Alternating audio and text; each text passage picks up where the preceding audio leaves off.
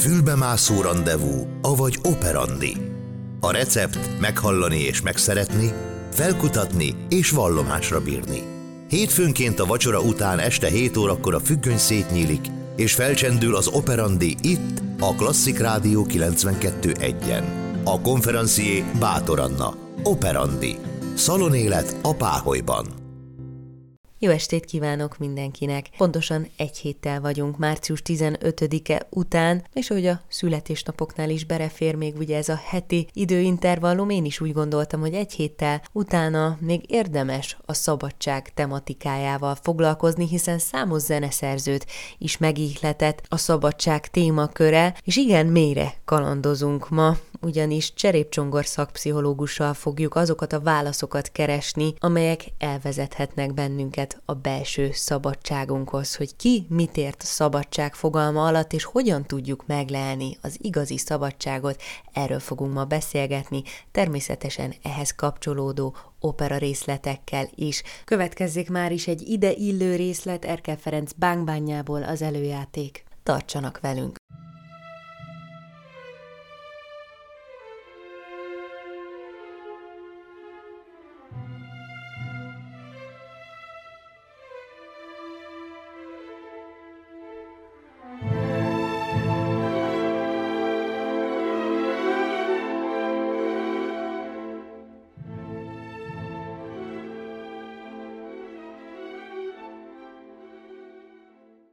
Ez itt a Klasszik Rádió 92, egy benne az Operandi, szeretettel köszöntök mindenkit, én Bátor Anna vagyok, és noha egy héttel járunk március 15-e után, én mégis azt gondoltam, hogy a mai Operandiba szeretném beemelni a szabadságot, ha már a szabadság ünnepét is ünnepeltük egy héttel ezelőtt, hiszen itt jóval több mindenről van szó, mint csak egy külső szabadságnak a keresése, amely amúgy számos operában is jelentkezik. Verdi olasz zeneszerzőnk számtalanszor dolgozta fel a szabadság kérdését különböző operáiban, gondoljunk csak a Don Carlosra vagy a Nabuccóra, de hogy miről is szól a szabadság, és mit jelent ma az, hogy egy ember szabad lehet, erről beszélgetünk ma Cserép Csongor tanácsadóval, szakpszichológussal, aki itt van a vonalban. Szervusz Csongor!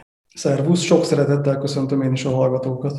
Ugye a mai világban rengeteg szó esik a szabadságról. Te is ö, többször ugye azt írod, hogy ezt, ezt szajkozzák, hogy ma egy szabad világban élünk, a szabadságot keressük, és minél több mindent megtehetünk, annál inkább azt mondhatjuk, hogy hát ma ez egy szabad ember, de valóban ezt jelenti a szabadság fogalmat? Mitől vagyunk mi szabadok, és hogyan értelmezzük mi ma a szabadság fogalmát? Kezdjük ezzel. Hát ez egy roppan nehéz és egy hatalmas kört felölelő kérdés, de hogyha gorcső alá vesszük ezt a szót, hogy szabadság, és amit a mai modern, sőt inkább posztmodern világ erről képvisel, e, ezzel a fogalommal kapcsolatban képviselés, amit ehhez társít, az, én véleményem szerint egy totális félreértés és a szabadság szónak a teljes kiforgatása sőt gyakorlatilag ellentétes a valódi szabadság fogalommal. Ez tudom, hogy egy kicsit provokatívnak hangzik, de hogyha mélyére ásunk ennek a kérdésnek, akkor nyilvánvalóvá válik, hogy miről van szó. Tehát én ma azt látom, hogy a Szabadság leginkább azt jelenti, hogy szabadon azt teszem, amit én meg akarok tenni. Nyilván itt vannak bizonyos határok, hogy az én szabadságomnak a megélésével ne károsítsak meg másokat, és mások szabadságát ne károsítsam meg. Nyilvánvalóan ez egy önellenmondás, mert nem tudok úgy szabad lenni, hogyha már korlátok közé vagyok szorítva, tehát ez a szabadságnak a csorbulása. A másik pedig az, hogy itt talán ami, ami nagyon jól szemlélteti azt a különbséget, ami szabadság és szabadság között feszül, az az emberi, az emberi és az állati létmódnak az összehasonlítása. Mert az ember az egyetlen olyan élőlény, amelyik szabad akaratából megteheti azt, hogy olyat tesz, ami egyébként a vágyainak és ösztöneinek ellent mond. Tehát például egy, egy kutya, vagy egy akármilyen másik állat bőtölni nem tud, nem, nem tud lemondani. Az ember viszont képes lemondani a saját vágyairól, és képes olyat tenni, ami adott pillanatban egyébként neki nem esik jól, de tudja, hogy egyébként valóban mégis az a jó. És valójában a szabadság az pontosan az, hogy ettől a ettől a bennünk rejtőző állattól szabaduljunk meg, aki, a, a, aki igazából a vágyainkban és az ösztönös cselekedeteinkben és viselkedésünkben jelenik meg akkor sokan mondhatnák, vagy kérdezhetnék tőled erre föl azt, hogy akkor önsanyargató életmódot kellene élni, tehát hogy megvonni magunkat mindattól, ami ebben az állati énképünkben ben benne van, vagy amit az ösztöneink diktálnak, vagy hogyan lehet akkor ezt a középutat megtalálni? Uh-huh. Hát igen, ez ismét egy nagyon nehéz kérdés, de azt kell mondjam, hogy ez nem azt jelenti, hogy akkor minden emberi élvezettől megfosztjuk magunkat, hanem azt, hogy ha komolyan veszük a szabadságot, és azt valóban abszolút szabadságként kívánjuk megközelíteni, és esetlegesen elérni, akkor azt nem a külvilágban fogjuk tudni megkaparintani, hanem a bensőnkben. Tehát egy belső, belső útat kell elindítani önmagunkban, mert a, a szabadság az valójában egy egészen más állapot, mint ahogy a külvilággal kapcsolatban vagyunk.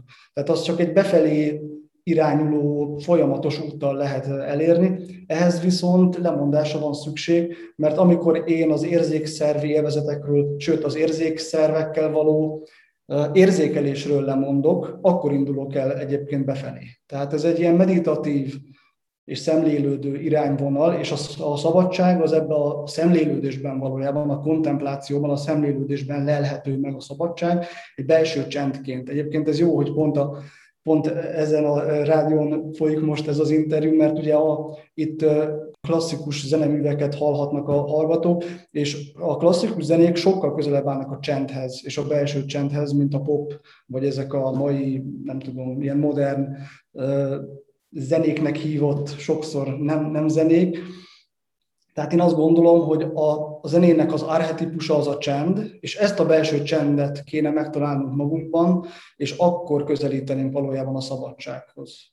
Hmm, de jó, hogy behoztad ezt a párhuzamot. Ha arra gondolok, hogy igen, hallgatunk klasszikus zenét, egy picit befele fordulunk, egy-két percet egy nap, az vajon elegendő-e, illetve bejön a következő témakör a csendbe vagy a befelefordulásba, az maga a külvilág. Tehát éljük a, a hétköznapjainkat, a mindennapi életünket, elmegyünk dolgozni, számtalan emberrel lépünk kapcsolatba, na már most ott hogyan tudjuk mi úgymond a szabadságunkat kivívni. Nagyon sokszor kerülünk olyan helyzetbe, amikor, amikor észrevétlenül kialakul egy alá-fölé rendeltségi viszony, akár a munkában, akár a párkapcsolatban.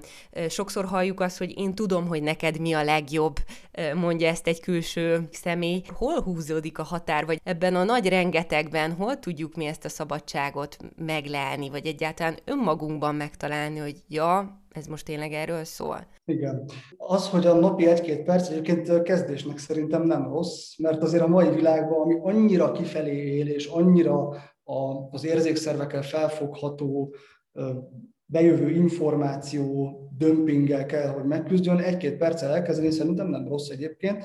A másik, amit említettél, itt az aláfölé rendeltség, meg azok a határok, amikor bele vagyunk határolva, vagy tuszkolva egy olyan társadalmi vagy hierarchikus rendszerbe, ami úgy érezzük, hogy csorbítja a mi szabadságunkat. Itt megint csak, itt igazából egy, egy olyan megoldást lehet felvázolni, ami arról szól, hogy, hogy maga a szó, hogy hierarchia, tehát amikor ugye alá-fölé rendeltségi viszonyról beszélünk, az eredetileg a hierarchia szó az azt jelenti, hogy szent rend. Tehát az, egy, az, egy, az pont ebből a belsőből kibontakozó rend. Olyan, mint a, a fának a felépítése. Tehát egy természetes rend, egy szépség. És amikor ez társadalmilag és az én életemben úgy élem meg, hogy én a helyemen vagyok, és mondjuk egy olyan aláfölé rendeltségi viszony van, amikor a fölöttem lévőt én kvázi tanítómként, mesteremként ismerem el, és jól érzem magam azon a helyen, ahol éppen vagyok, akkor ezzel nincs probléma. Akkor ez valójában a szabadság, mert, mert jól érzem magam benne, nem nyomaszt ez engem. Tehát nem élem meg egy olyan korlátként, ami feszültséget okozna bennem, hanem pont, hogy felszabadítónak érzem azt, hogy egy olyan ember van fölöttem, aki egy kvázi útmutatóként segít nekem az én belső szabadságomat mondjuk megtalálni. Mert, és ezt nem pusztán szavakkal lehet megtenni. Tehát vannak olyan emberek, akiknek a jelenléte, a kisugárzása felszabadító. És akkor igazából ezzel segítenek mi nekünk, hogy a saját szabadságunkat megtaláljuk. Egyébként a pszichoterápiában és a pszichológiai tanácsadásban is a, a terapeutának vagy pszichológusnak a legnagyobb szerepe, hogy ő maga milyen tudatállapotban van. Mert hogyha az egy tiszta, befogadó légkör, akkor abba be tudja vonni a páciensnek vagy a kliensnek a fájdalmát, és felszabadítja végül is. Tehát viszont ugye a másik, az érme másik oldal az az, amikor egy olyan viszonyrendszerben vagyunk, amiben feszültség van, nem érezzük magunkat, azt nem érdemes fenntartani. Tehát itt a belső bölcsességünkre érdemes inkább hagyatkozni, hogy mit tapasztalunk, hogy mit érzünk, lelkismereti szempontból megvizsgáljuk, és benyomások szintjén, tehát intuitíve az intuíció által próbáljuk megérezni, hogy jó-e ez a viszonyrendszer, vagy nem, és hogyha feszülés van, akkor egyébként helyrehozható sokszor, tehát ez nem azt jelenti, hogy akkor egyből ki kell lépnem, mert a mai világ ezt sugalja, hogy ha valami nem jó, kilépek. Nem jó egy munkahely, egy fél év után kilépek, keresek másikat. És valójában mindig kilépek, mindig kilépek, tehát nem is abban van a baj, nem is azzal van a baj, ahonnan kilépek, hanem bennem van a baj és pont én saját magamat kötöm gúzsba. Tehát, de ettől függetlenül nagyon fontos, hogy a saját szívünkre hallgassunk, tehát a saját tapasztalatainkat tudjuk megfigyelni. Tudjunk magunkra tekinteni, mint egy belső megfigyelő, hogy mi történik velünk egy adott helyzetben, és az alapján tudjuk eldönteni, hogy egy adott viszony, egy társadalmi viszony, az pozitív, és a szabadságunkat kiterjesztő és folyamatosan fejlesztő, vagy nem. Erről mindjárt folytatjuk az eszmefuttatást, mert nagyon kíváncsi vagyok arra, hogy fel tudjuk-e ismerni a saját belső hangunkat, de előtte hallgassuk meg Verdi Nabucco című operájából a híres szabadságkórust, a rabszolgakórust. Ez megint egy olyan opera betét, amelyel már mindenki találkozhatott, még az is, aki nem volt operában, ugyanis az olaszok ezt úgymond egy ilyen második himnuszuknak tekintik, és számtalanszor éneklik, és sok olasz filmbe is megjelenik, illetve hát még egy nagy filmet említenik meg, a Pénz színe című filmet, amelyben Tom Cruise a főszereplő fő melódiaként találkozhatunk ott ezzel a zenerészlettel. Hogy mi is történik a rabszolga kórusban, amelynek a dallamát már ismerjük, hát az Eufrátesz partján vannak rabszolgaként a távoli zsidók és hazájukról ábrándoznak, amely már a múlté, és milyen érdekes, hogy miközben ez lehetne egy nagyon fájdalmas, zeneileg nagyon fájdalmas részlet, mégis Verdi gyönyörűen belecsempészte azt a, azt a harmóniát, ami ebben a belső szabadságban megjelenik. A szöveg is így szól, hogy gondolatban szabad, messze járunk, mint a fecske repülj messze földre, szól egy másik fordítás is, színaranyszárnyú gondolat repülje, ugye a hazánkba így kalandoznak haza. Hát hallgassuk meg ezt a gyönyörű részletet, és utána folytatjuk a beszélgetést arról, hogy mit is jelent a szabadság.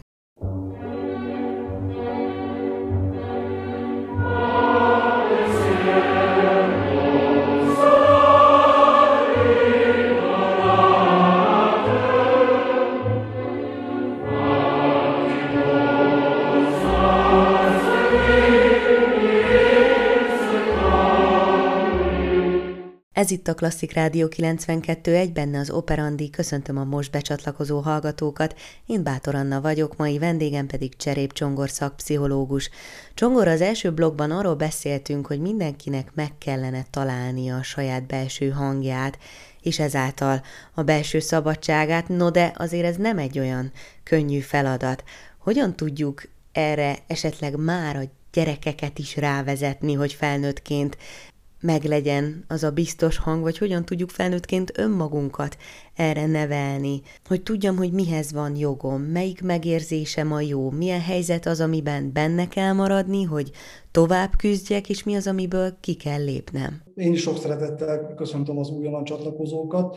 Hát itt azt kell, hogy mondjam, hogy a, ez inkább, a, tehát a gyerekeket erre nevelni, tehát hogy milyen kortól érdemes, ez egy jó kérdés, erre most nem is nagyon szeretnék válaszolni, mert sokkal fontosabb az, hogyha a gyerekeinkre ilyen módon szeretnénk hatni, akkor valójában ezt önmagunkban kell elvégezni. Tehát egy szülőnek a legnagyobb hatása a gyerek felé mindig az, hogy ő milyen Ugye, ahogy az első blogban is mondtam, hogy egy segítő, egy orvos, egy pszichológus is akkor tud segíteni, ha ő belül egyébként tiszta és csendben van, így a szülővel ugyanez a, ez a helyzet. Egy szülő, tehát egy felnőtt ember meg, hogy hogy tudja magát megfigyelni, ezt szerintem kognitív, tehát a gondolati síkról érdemes elindítani, mert ott, mert ott a legkönnyebb. Tehát folyamatosan egy gondolat folyam van a fejünkbe.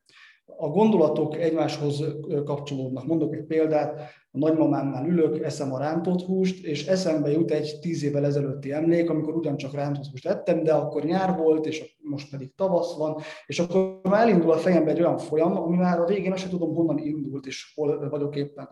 Tehát az, hogy detektálni ebben a pillanatban azt, hogy mi van a fejemben, hogy ott gondolatok mennek, és hogy ezek a gondolatok nem én vagyok. Mert valahogy úgy ragadnak magunkkal ezek a gondolatok, hogy elhisszük, hogy az a valóság. És ugye nagyon sokszor találkozunk azzal, hogy valaki mondjuk neurotikus, tehát a jövőtől fél, és a jövőt elgondolja előre annak minden buktatójával és minden félelmével, és szomatizálni kezd, tehát testi szinten elkezd rá reagálni. És sajnos én már hallottam olyat, hogy egy megbeszélésen valakinek szívinfarktusa lett, mert a főnökének egy beszólását úgy értékelte, hogy az azt jelenti, hogy őt azonnal fel fogják állítani, és a családjával együtt az utcára kerül, és kórházba kellett vinni. Tehát az első lépés, hogy a gondolatainkat le kell magunkról választani. Tudatosítanunk kell magunknak, hogy a gondolatok nem mi vagyunk, sőt egyébként az érzéseink semmi vagyunk, hisz azok állandóan változnak. És én vagyok az, aki mindezt tapasztalja. Tehát én nem lehetek egyszerre a tapasztaló és a tapasztalt hanem én vagyok a tapasztaló, akiben felmerülnek ezek. Olyan vagyok, mint a tiszta ég, amin futkosnak a felhők, mint gondolatok, megjelennek a repülőgépek, mint érzések, stb. Csak akkor ugye ez a, ez a legnehezebb, amit mondasz, hogy tapasztalunk és érzékelünk, de nem én vagyok feltétlenül az, amit érzékelek. Na akkor itt jön be az a fő pszichológiai kérdés, hogy akkor melyik is vagyok én, melyik az én valódi hangom, honnan tudom, hogy mi az az érzés, amelyre csupán a külső körülmény hat, és mi az, ami úgymond az én belső kemény magom, a, a meggyőződésem. Igen, szerintem nagyon jól fogalmaztad meg, mert a valódi az a, az a belső kemény mag. Hisz nekem valami olyat kell találnom, ami változatlan. És hogyha visszagondolok arra, hogy mondjuk egy 15 évvel ezelőtti önmagam az milyen volt, egészen, tehát azóta már sejtjeim többször is lecserélődtek. Tehát fizikailag teljesen más vagyok, más felépítőkövekből vagyok felépítve. Teljesen más érzésekkel foglalkozom, máshol jár az agyam. Tehát minden más, a gondolat, az érzelmek és a fizikai valóságom is megváltozott. De mégis van bennem egy pont, aki ugyanaz. Mert, a, mert arra az emberre is, amikor visszagondolok, akkor innen a saját fejemből nézek ki. Tehát azt az embert nem úgy képzelem el, mint egy egyes szám harmadik szemébe valakit, hanem énként élem meg.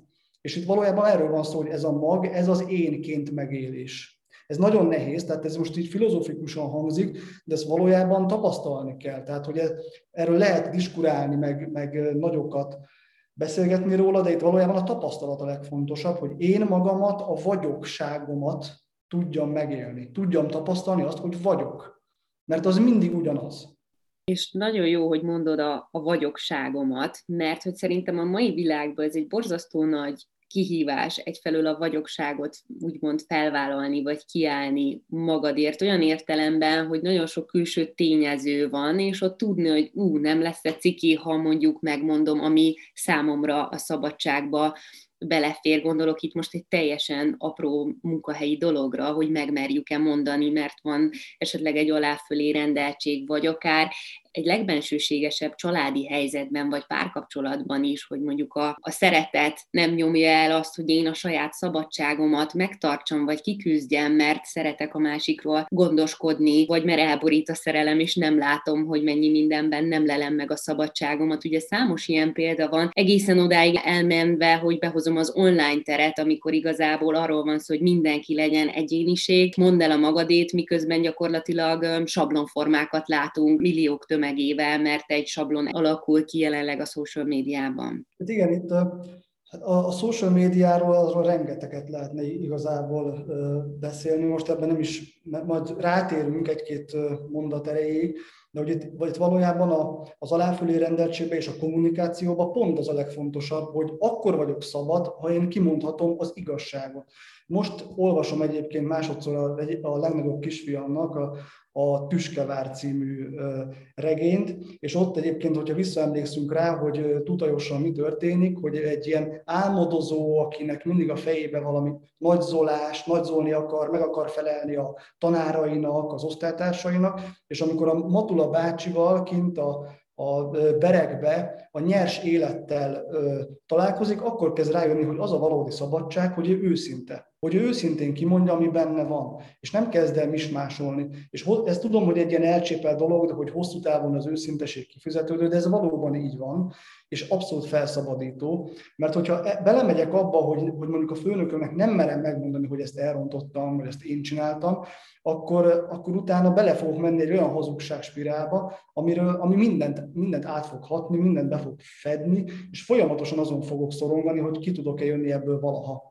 És egyébként itt visszatérve a social médiára, pont erről van szó, hogy ott mindenki mindenki próbálja magát jó színben feltüntetni, és mindenki tízszeres és százszoros állarcot vesz föl, még ahhoz képest is, amit egyébként a társadalomban, a munkahelyén, a különböző szerepeibe föl, fölvesz.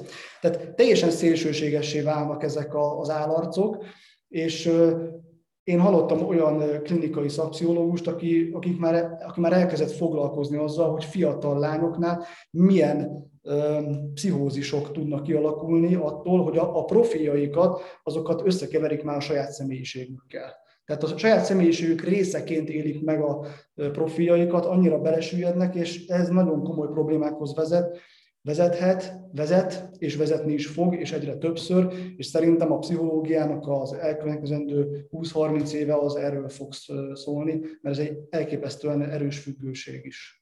Rögvest folytatjuk innen a beszélgetést Cserép Csongor szakpszichológussal a szabadságról, a szabadságharc apropóján, de akkor következzék még egy ilyen nagy kultikus szabadság részlet Verdi Don Carlos című operájából, ez a Szabadság kettős, ha lehet ilyet mondani az én személyes nagy kedvencem. Ez az ária, amelyben Don Carlos és Pósza énekelnek, és úgy is fejeződik be az ária, hogy halálomig harcolok én, érted? Isteni jog, szabadság. Na de hogy mi a szabadság? Ezt még tovább boncolgatjuk, ezt a kérdést Cserép Csongor szakpszichológussal a zene részlet után.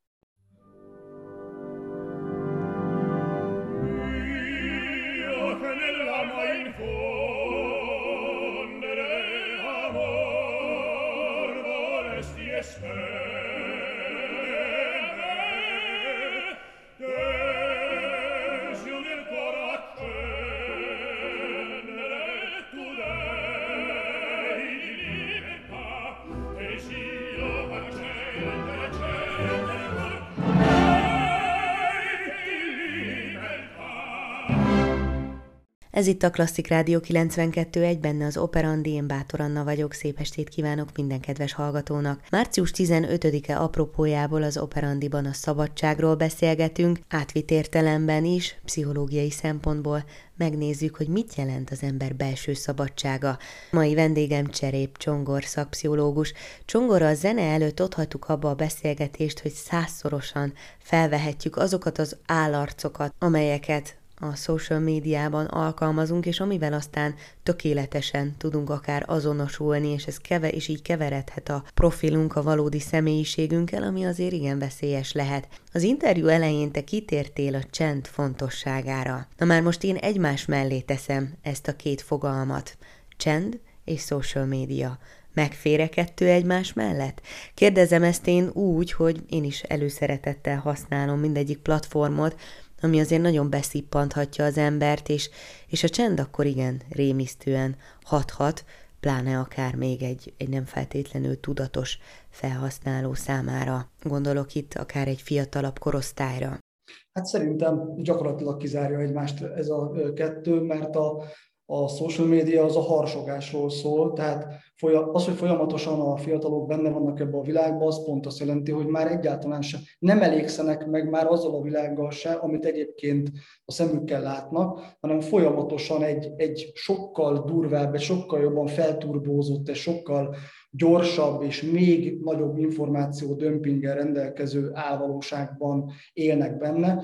És én most ebben a Covid helyzetben sokszor hallom, hogy magasztalják a digitális oktatást. Hát én, mint szakpszichológus, az elmúlt háromnegyed évben rengeteg olyan fiatallal és elsősorban gimnazistával találkoztam, akik mélyen, mélyen bele bele szívódtak ebbe a helyzetbe, úgyhogy kisekelnek már az átból. Tehát fiatal, sportos, egyébként heti három-négy alkalommal edzésre járó, intelligens srác például teljesen beszívta, és újra kellett építeni az egész napirendjét, és bevezetni azokat a szabályokat, hogy hogy tud ebből kijönni, és hosszú munka volt, hogy, hogy ő kijöjjön ebből. És ez nem csak nála van, mert én is foglalkozok még számos ilyennel, és a kollégáim gondolom, hogy ugyanebben a helyzetben vannak, tehát Egyébként én, mint gyakorló apa, én nekem is ez egy még kicsik a gyerekeim, de bennem is ez egy nagyon nagy kérdés, hogy ez hogy lesz majd. Én egyelőre egyébként azon az állásponton vagyok, hogy én mindent teljesen tiltok. Ez nem olyan tiltás, hogy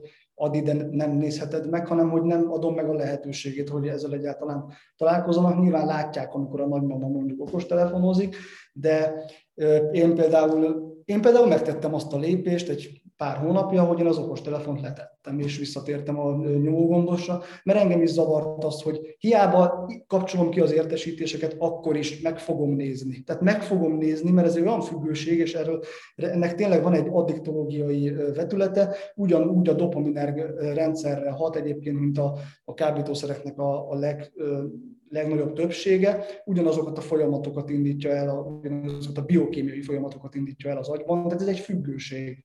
Tehát itt én nem tudok, én, én csak ilyen radikális megoldást tudok felajánlani, hogy egyszerűen le kell csökkenteni, olyan, mintha le kéne szokni valamiről, ha pedig a cigiről le akarunk szokni, vagy egy drogról, akkor az nem úgy, azt nem lehet úgy megcsinálni, hogy egy kicsit meghagyjuk. Mindent összefoglalva nem egyszerű ez a kérdés, aki magát tudja korlátozni úgy, hogy használja ezeket az eszközöket és platformokat úgy, hogy nem érez magában függőséget és kényszert, arra, hogy használja, hanem tényleg csak funkcionálisan használja, az egy nagyon jó dolog. Én nem nagyon ismerek ilyen embert, ettől még persze lehet ilyen. És hogy mi miért is beszélünk erről, Hát azért, mert ez is egy olyan tényező, ami igen erősen befolyásolja a belső szabadságunkat. Mi a helyzet azzal, amikor munkában kell használnunk ezeket a platformokat? Ott lehet-e valamilyen mértéktartást alkalmazni, vagy tudsz olyan feladatot ajánlani például, amit ahelyett alkalmazhatunk, hogy, hogy görgetjük a telefonunk hírfolyamait? Ez már egy, egy fogós kérdés, több válasz is lehet erre. Egyébként, a, akinek minden nap dolgozna, dolgoznia kell az ilyen eszközökkel és az ilyen platformokkal, annak nyilvánvalóan azt, azt érdemes ajánlani, hogy redukálja le csak arra, ami nagyon szükséges, és akár viselkedés ilyen viselkedés terápiás szempontból megváltoztatható a viselkedés akkor, amikor szinte begyakorlom azt, hogy amikor én előveszem mondjuk a mobilomat, és amikor én ránézek a Facebook, bocsánat, valamelyik közösségi oldalra, akkor azonnal aktiválom magamban azt, hogy tudatossá váljak, hogy, hogy mit akarok ott megtenni, hogy ne, szipancsom, hogy ne szipancsom be, hogy ne kezdjem el görgetni, meg nézegetni, hanem például aktiválhatok magamban egy olyat, hogy ahogy megnézem, és, és tudatosítom magamban, hogy amikor elvégeztem azt, amit nekem ott el kell végezni, akkor utána csinálok mondjuk egy két perc, vagy egy perc, vagy fél perc akár légzésfigyelést. Elkezdem figyelni, ahogy a légzésem jár, az orromon keresztül hasi légzést végzek, és csak egyszerűen figyelem, ahogy a, a levegő kibe folyamatosan mozog az orromon át, és akkor begyakorolhatom, hogy minden egyes alkalommal, amikor azt az adott platformot nézem, vagy azt az adott dolgot el kell végeznem azon a platformon, akkor utána én egyből csinálok egy ilyet. És az már segíteni fog engem egyébként. És pont ez a baj, hogy annyira elvisz minket ez a digitális világ a külvilágba, hogy rettegünk már a csendtől. Tehát bemegyünk egy kávézóba, üvölt a rádió, vagy meccs megy a tévébe, de megy a tévé a széles vásznú, és mennek a hangok, tehát hogy nincs csend, az emberek rettegnek a csendről, és pont azért, mert a csendben csak én vagyok benne és az rémisztő. És ezek viszont meg nagyon, nagyon kényelmes, hogy a figyelmemet folyamatosan kifelé irányítom, folyamatosan elviszem magamtól, és nem kell magammal foglalkozni. Csak sajnos van egy olyan rossz hír, hogy a halálban ott az érzékszervek meg fognak szűnni, és ott ez a fajta találkozás az elkerülhetetlen és végleges lesz, és erre ebben az életben el kell kezdenünk felkészülni. Csongor ugye az egy nagyon érdekes kérdés, hogy, hogy mi volt az akkori forradalmi ifjak fejében, lelkületében, dinamikájában, ami őket arra vitte, hogy ugye megküzdjék a szabadságokat, és hogy mi lehet mondjuk egy mai fiatal egyetemista fejében. És ha már egy picit visszalapozunk itt korban és a kalendáriumban, akkor azt is érdemes behozni, ami nekem mindig eszembe jut, és saját tapasztalatom is, hogy nagyon sokszor olyan jó visszavágyni és felemlegetni azokat az emlékeket, megtapasztalásokat, amelyek a gyerekkorhoz vagy az ifjú diákévekhez kötődnek. Ez vajon azért van, mert akkor tudjuk leginkább megélni a belső belső szabadságunkat? Hát közelebb voltunk hozzá. Persze nem mindenki, mert azért itt sajnos vannak olyan sanyarú gyereksorsok, aki nem jó szívvel emlékszik vissza, de a nagyjából azért az emberek többsége szerintem így van ezzel, ahogy te most ezt elmondtad. Szerintem itt a kulcs szó az az ősbizalom. Tehát, hogyha azok a, szüle, a szüleimbe tudok bízni, ugye egy, egy gyereknek mindene a szüleitől függ, és azért tud olyan szabad lenni, mert teljes szívvel teljes elfogadással rátmeri és rá tudja magát bízni egy rajta kívül álló entitásra. Tehát én azt gondolom, hogy az ősbizalmat kéne felnőttként is megtalálnunk, és ez, amit mondtál, hogy a forradalmakban például hogy jelenik meg a szabadság eszme, most hadd mondok egy példát, keresztes Szent János, misztikus, ő igazából a börtönbe sílődve is tudta tapasztalni a végtelen szabadságát, vagy nem régen hunyt el, Isten nyugtassa, Jálics Ferenc jezsuita szerzetes, aki a, a szemlélődő imádságról tartott lelki gyakorlatokat. Nekem még volt szerencsém az utolsó magyar ilyen lelki gyakorlaton részt venni. Ő pedig, amikor Argentinában dolgozott, akkor fél, évre, fél évig fogva tartották, úgy, hogy nem láthatott, egy zsákot húztak a, a fejére, és fél évig minden nap azt mondták neki, hogy ma fogunk megölni. És nem ölték meg, azt se tudta, hogy hol van, és egy nagyon kemény belső küzdelem után végül is a szemlélődésbe jutott el, tehát a legbelső csendjével tudott egyé válni, és teljesen szabaddá vált. Teljesen szabaddá vált úgy, hogy egyébként totálisan gúzsba volt ö, kötve. És a, a gyermek, gyermeki létmód az, az hasonlít ahhoz, hogy annyira rá tudja magát bízni valakire, hogy szabaddá válik, nem fél.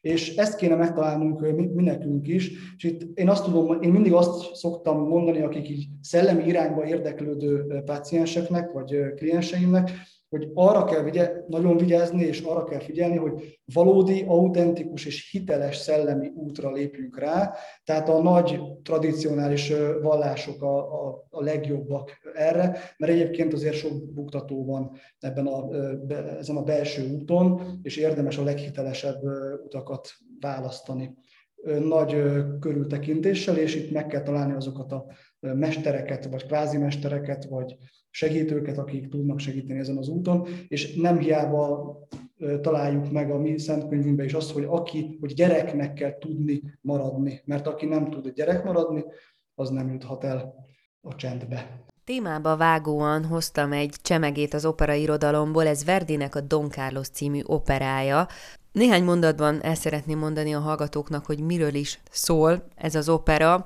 A története az 1560-as évekre tehető, amikor a spanyol történelem egyik legkeményebb kezű királya, a legkatolikusabbnak tartott második Fülöp uralkodik, és az ő gyermeke Carlos.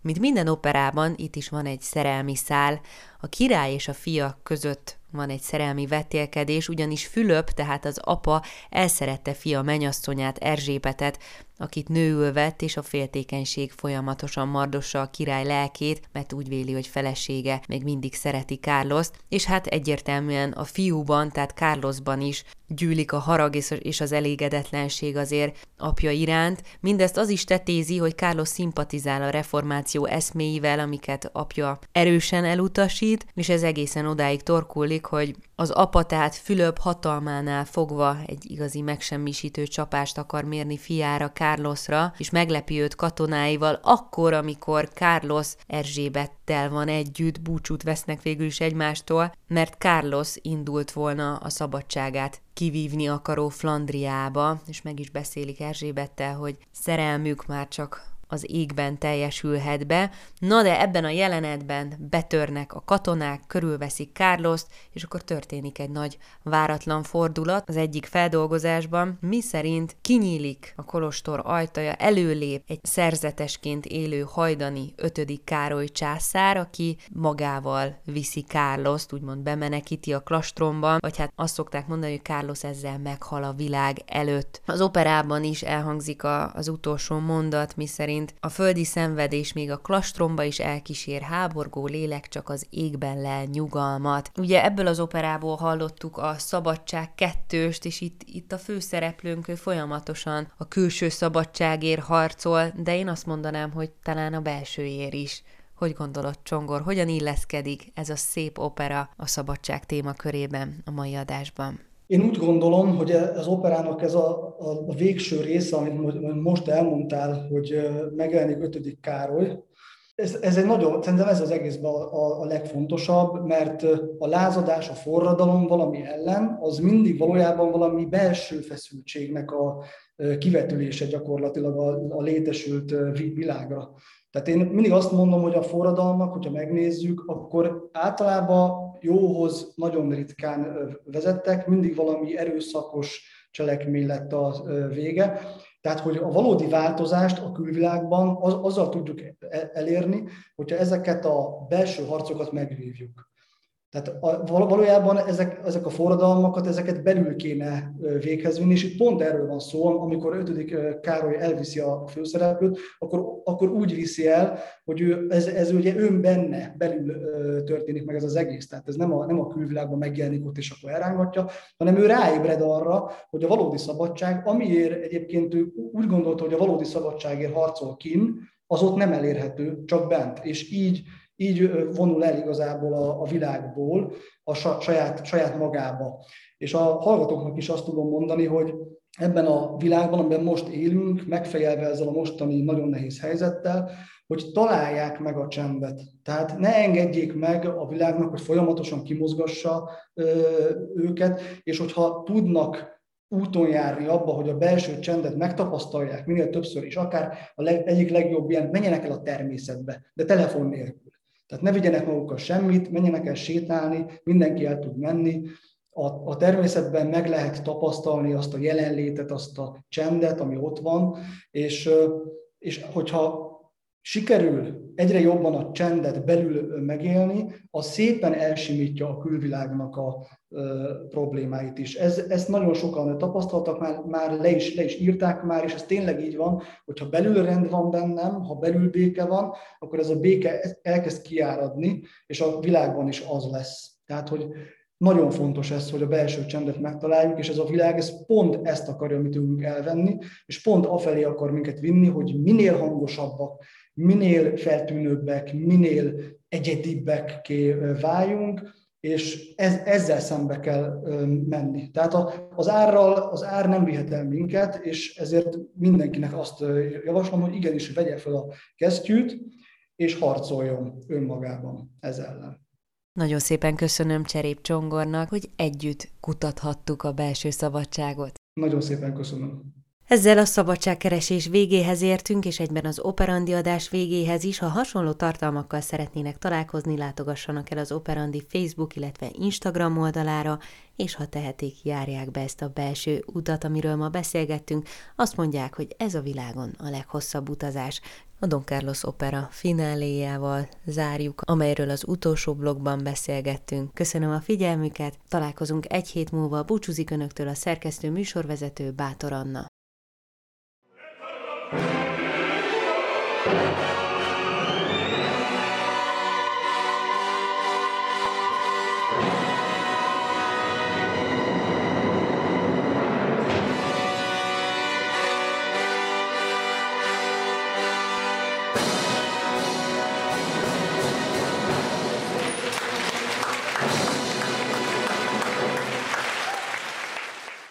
Fülbemászó rendezvú, avagy operandi. A recept meghallani és megszeretni, felkutatni és vallomásra bírni. Hétfőnként a vacsora után este 7 órakor a függöny szétnyílik, és felcsendül az operandi itt, a Klasszik Rádió 92.1-en. A konferencié Bátor Anna. Operandi. Szalonélet a Páholyban.